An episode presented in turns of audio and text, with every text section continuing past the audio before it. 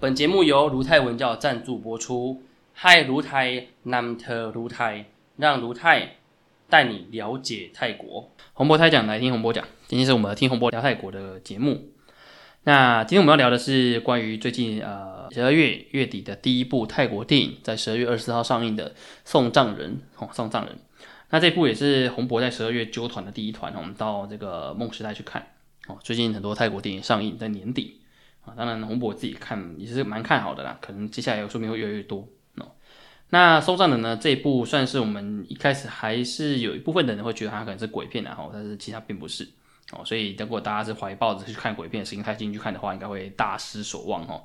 那它其实标榜的就是感人哦，特别是东北地区的这些这些文化。那在这部戏里面呢，其实它有两个非常主要的轴线哦。第一个轴线就是爱情戏，然后第二个就是送葬的这个职业到底在做什么事情。哦，那必须讲个点哦，在这部戏里边呢，呃，他他所描绘是东北地区的特色，所以并不代表全泰国都是如此。哦，所以这个地方哈，就是以做研究者的立场，先跟大家先解说哈，就是说不要认为看完送葬就等于就就了解全泰国它的殡葬行业都是这样子哈，这并不是。哦，那我们先从那个比较有趣的另外一段，就当大家比较容易入误会的部分的，鬼片的再谈好了。哦，很多。如果还在犹豫，哦，所以你还在犹豫，我到底要不要看《送葬人》的话呢？先讲啊，其实它不是一个鬼片，哦，虽然它有鬼，但是呢，套一句我们的这次团员去看的说法，哈，就是它是个静静的鬼，好，蛮安静的，他没有特别去抓人、掐人脖子啊，或者是把人甩出去啊，然后攻击别人，没有，他就是个安安静静，然后出现，然后会吓到人的，哦，所以并不是专门在呃吓人的这种鬼，哦，所以这样比起来应该是还好，哦，就是不会太可怕。但是他出场的画面呢，还是会稍微吓到人啊，因为他就是一个鬼嘛，哦，所以他该有他鬼的形象。不过在这部戏里面哦，他这个鬼的意义在哪里呢？他其实想要营造的点，其实是一个爱情故事。因为在这里边呢，呃，其中一个角色，他其实他对这个鬼非常的，因为这是个女鬼啦，吼，他这个女鬼算是他的前任，在他当时，这个应该是牵涉到上一上一上一部了。哦，因为这部戏呢，它其实并不是只有一部，它前面还有两，前面还有前前前呃前叫算前部曲。哦，那在前一部的里面呢，那个女主角她上吊，她后来怀孕，然后上吊自杀了，那化为一个冤鬼。那依照当地的习俗里面呢，这种怨鬼呢是不可以马上火化的，所以呢，她必须要再等一段时间。那因此呢，会先给她一个棺木。哦，先给他一个用用水泥封起来的棺木，所以导致他的灵魂呢会在人世间里面徘徊一段时间。好，那视角这个这个设定我们先理解。好，那这个男生呢，他其实就是啊原本算是这个女鬼的呃前任。哦，那那我们就把他他他的名字好像做他叫白考。哦，那他他原本呢跟这个男生在一起，那后来呢因为。他们两个就分开嘛，因为男生好像是因为要去读书的关系，啊就分开。那后来他在出家期间，那他听到那个麦考他自杀的事情，所以他很后悔。那他在这部戏里面，其实他有提到一个段落是说，他很后悔这件事情，说他们应该要打他一起去的，那他就不会遇到这个所谓的渣男，因为那个渣男后来就抛抛弃这个白考，然后还这个还去跟跟另外女生在一起。所以这个白考在这一段里面，他其实最大的重点就是他与这个女鬼形象出来，就是就是让大家看到他有冤情。那当然，在戏剧当中里面，他也是有去找那个所谓的负心汉，然后他要去吓吓他，在他胸口面前啊吓他，然后还有那个下体喷出很多血啊，把喷到门里都是血那个那一段，算是呃，算是他去吓人的唯一片段吧。看到那段可能吓一跳。好，除了那以外呢，其实他他出现在所有世人的眼中都是一个女鬼，可是呢，唯独在这个男生面前就不是的哦，他应该算是男二吧？哦，那就不是这样的概念。哦，所以对于男二来讲呢，他最大的重点在于他想要跟他讲话，所以这整部戏里面一直充斥的概念是他一直想要可以有办法，呃，灵魂脱离身体，哦，然后跑去跟这个麦考跟他讲话，然后去跟他问说他是不是还喜欢上他，还是还是他们之间有什么牵挂？那为什么导致他这样想呢？因为前面有个仪式蛮好玩的，是他们在下葬的时候要有一个地点选择，哦，火化的一个地点选择，那他们用的方法是丢鸡蛋。哦，那很多人都丢了鸡蛋啊，都没有破，没有破代表就不是这个点。结果呢，他就觉得应该是他吧，所以他就跑出去。哦，那当时这个这个男主角，他是他跟男配角，他身边已经有女朋友了。可是呢，他还是觉得那会不会是这个麦考有什么话跟他说？所以呢，他就说 OK 好，那我来丢看看好了。哦，所以他当时有这个想法。刚我们讲那个男二呢，他就是香哦，他的名字叫香。哦，那香呢，他就因为很想念这个麦考，所以呢，麦考他其实应该念麦考才对，不是麦考。买靠，分高空降，没错，好买靠。好，那他很想念这个买靠，所以他一直认为说他一定要有话跟他讲，所以他一直想要学习这个呃灵魂脱离之术。那当然，这个灵魂脱离之术算是非常重要的重点哦。他其实就谈到呃，在泰国的这个地狱观的概念哦。其实，在我们华人或的中国文化、华人文化里面的想象里面，地狱的概念就是十八层地狱嘛，就下去的人接下去就是地狱嘛。可是呢，在泰国的传统的这个佛教世界观里面不是这样子的。它的世界观里面，呃，这个世界是一个圆色、圆形的圆盘上面，圆盘上面呢有个最高的山叫须弥山，然后须弥山的东西南北有各有四个洲，所以呢，这四个洲的土地下面是海，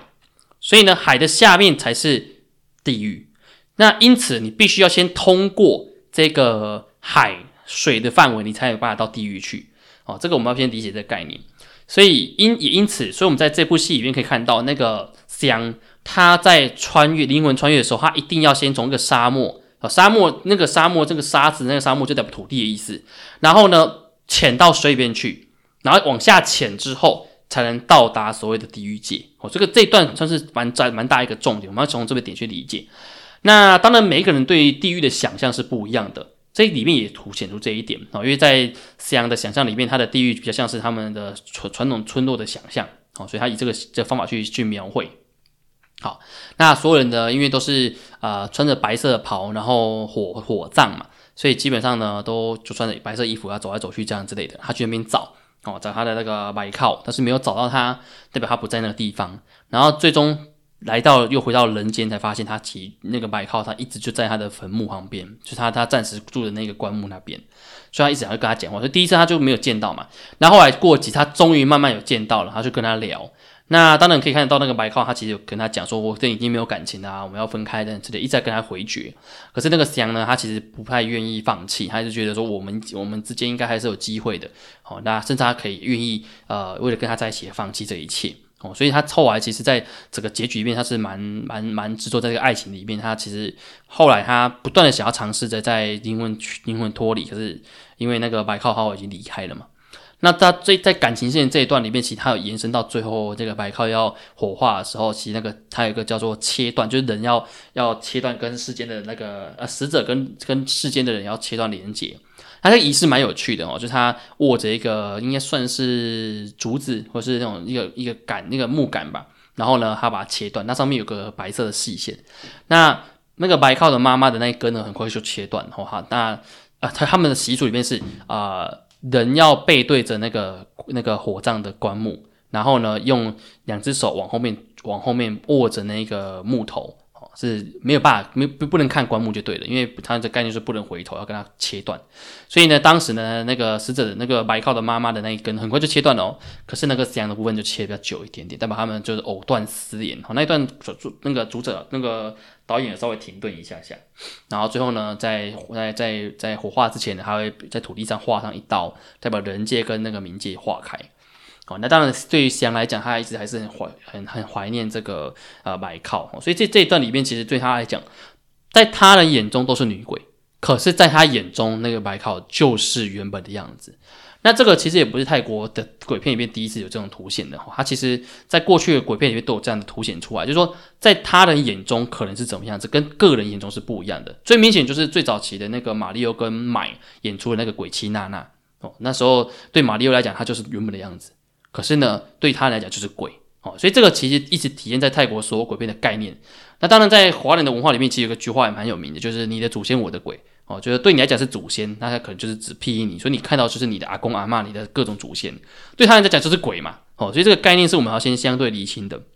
在这部戏也是一样道理，他要去把这个部分把它呈现出来。好，好，那除此之外呢，在这部戏里面的第二个比较大、比较大的凸显的这个路线，哦，这感情线的以外。第二个就是关于这个送葬人这件事情。那第二条路线呢，就是送葬人的部分哦。那送葬部分呢，他其实他饰演的是一个大学生，然后呃是法律系毕业，然后回到乡下一边去准备要等考试嘛。那在考试之前呢，因为看到爸爸就是在做这个送葬人的行业，那全村子哦去戏剧被演出，全村子里边原本有两个送葬人的的这个师傅，但后来一个退休了，他只剩一个，所以他爸爸就是送葬人嘛。哦，那其实就礼仪社的概念了。那因为它是个小村子哈，所以它没有正式的那种大型的礼仪社。那这边要补充哦，在泰国是有真正的礼仪社存在的哦，哦，他们是有完整的礼仪社公司的。可是呢，它还是有分地区，像曼谷就比较完整，它配备很完整。但是没有像台湾的什么，比如龙岩集团这么夸张然后没有这种类型。那在送葬人的这个部分就比较有趣一点哈，他原本其实蛮拒绝要去继承家业，可他呢听到爸爸说爸爸好像有癌症之后，他就决定要好吧，那我来去帮忙处理这件事情。那从原本不熟悉到慢慢去熟悉，他爸爸也跟他开导说，其实送葬人这个仪式里面的各种仪式就跟读法律是一样带概念哦，一个是呃给亡者的，一个是生者的，所以其实都还蛮类似的。那所有的仪式呢？这个男主角他从一开始什么都不懂，慢慢的学习，一步一步的去学习。那途中呢，他也经历到非常多不同类型的这些呃往生者哦。包含比较有趣是有宠物的，然后还有那个 LGBT 的，那个蛮有趣的。它里面有这段 LGBTQ 的部分，他说那个还还不注意看的话，以为是参加那个 Blackpink 的演唱会，这样整个都粉粉红这样子哦。那那一段也是蛮经经并经典的。然后再来是还有那种飙车族哦，各种的。不同类型的人，其实在凸显一件事情是，不管你生前是什么人，你死后都是平等的。这个点是他这部戏里面一直提到、有提到的点，就是死者都是平等的。那不管他生前做了什么坏事，我们都应该原谅他，因为他已经死了。所以这跟台湾的观念很像，叫做死者为大嘛。好，那在这一部戏里面呢，其实大概洪博看到中半段。其实大概就有察觉到他到到最后铺的结局了。他相信，如果刚刚看完这部电影，开中间就已经发现了，就是最终应该他的爸爸应该就会过世哦。那最终他可能毕业典礼，所谓的毕业典礼是送葬人本身学到一个精髓，就是他要亲手送他的爸爸。所以他后来在那个感情线这一条线的那个那个白靠他火葬的当下，呃，这个男主角他的爸爸就过世了嘛，哦，就出出事情。对他过世了，那那时候他甚至还没办法陪在他是他爸爸身边。那这个点其实也是在中间的桥段有提到，说当送葬人这个职业非常不好，因为他没有办法随时随地陪在自己身自己的爱人身边，没有陪在自己亲人身边，因为你不知道什么时候有人会过世，那你随时都要随口随到，那这个点就会牺牲掉很多家庭的一些呃陪伴，所以这个点算是他整部戏里面要强调一个重点。可是这个职业又不能没有人去做。所以呢，算是这个职业是非常大一个贡献，但他里面有提到，这这个职业可能薪水并不会拿到很多哦，所以其实这也算是他透过这部戏里面把这个角色刻画比较明显的点，然后让大家可以看得到说这个职业到底在忙什么哦。那最终呢，他亲手要去啊送他爸爸离开他，他当然也有爆哭然后那觉得很难过，但是这个其实也是象征着他。真的完成完完整的这个这个过程，那到底后面还会不会去做这个职业不知道，因为他可能去考他的律师的哈。但是至少让所有观众去了解到，在泰国东北部地区送葬人的职业到底在做什么事情，然后他们有什么样的过程。那当中这里面有很有趣的一个亮点是那个警察哦，这我们有跟听众问这个问题说，诶，为什么这个这个去致辞的是警察？哦，要先讲哦，他脾气比较算是说，如果今天你没有没有什么特别社会地位的话。那致辞的人通常就是由由家里面的那个，哎，如果有地位的话，就家里面长老或者是一些县长啊、什么长之类的。那如果没有什么家庭地位啊，什么都没有的话呢，他可能就会请地方的一些官员，哦，大到一般的那个区长啊，哦，或镇长，不然就是请警察局长，哦，以这些地方我们讲的铺，还有叫做铺雅，哦，这这些呃长官去负责做这个仪式。哦，所以这个算是他常要做的字词。那当然，如果各位听众没有没有学泰文的话，应该不太听得懂他字在字什么。哦，其实他字词蛮好玩的。他字词的内容其实有点算是啊传统的那种诗词的概念，泰国当地的诗词。所以它是有押韵的哦，它是一段一段的押韵，所以非常非常有趣。那等于有点间接告诉大家说，如果你要当警察的话，你要去学习这个东西，因为所有的婚丧喜庆，哎，丧礼的时候你要去吟吟吟吟这些段一些段落的内容，然后还要依照不同的场合去讲出不同的诗句哦，这个也是蛮有趣的一个一个桥小小桥段。那可以说整体来讲，他这部戏其实有两，就是我们刚刚就讲的两大主轴嘛，哦，就是送葬人跟这个爱情戏的部分。那爱情戏比较算是为了上一集的铺梗，同时间他又巧妙结合到这一次呃关于呃送葬仪的仪式的部分。那有一段算是透过角色特别去刻画讲出来的话，呃，洪博觉得他没有导演没有想要特别讲，但是或许这是点中很多泰国人觉得这部戏。呃，很感的一个点啊，这也是来自洪博自自己去去这次去看看戏的伙伴的分享。还有提到其中一段落，就是他们有提到，哎，那个死亡的状况是不是因为那个中了 COVID？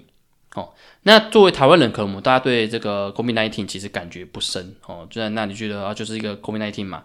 那如果你身边当时有过世的亲人，你应该有很大的感受，因为当时的背景是连送葬都不行。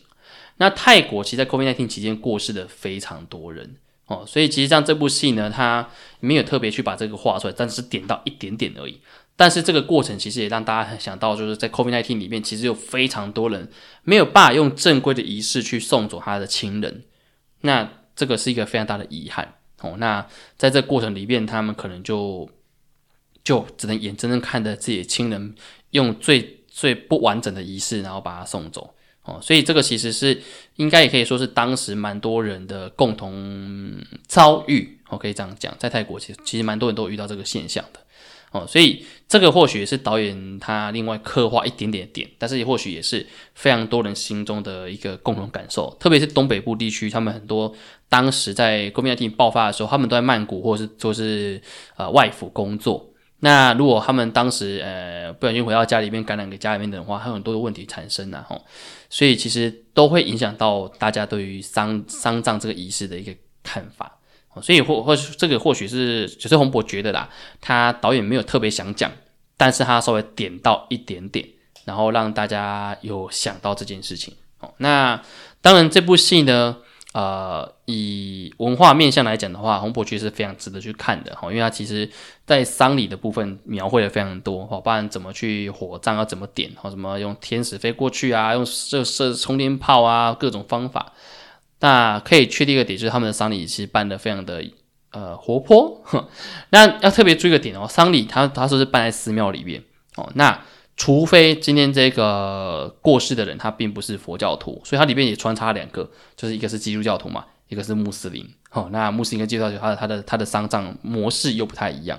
那特别是基督教徒，他就是用花嘛，哦，那有神父来，那一段其实蛮经典的。然后如果是穆斯林的话，就是二十四小时内必须要赶快把它下葬，哦，这是日落之前下葬，这是穆斯林的文化。哦，所以其实让他这部戏里面透过这些丧礼，让大家去了解。泰国他们其实对于不同文化之间都有一些尊重哦，然后也常相当的是包容哦，那不会说你你是非佛佛教徒我就不理你哦。那当然，他里面没有演到的，应该是红博比较好奇的，就他他如果不是这个佛教徒的话，他真的要火葬他怎么办哦？那当我们都知道，呃，穆斯林跟基督教徒是可以直接土葬，那个在没太大问题哦。那万一他如果火葬，那怎么办哦？因为泰国它只有佛教的那个寺庙里面是有火葬塔的。哦，所以这个算是它里面可能没有特别提到的。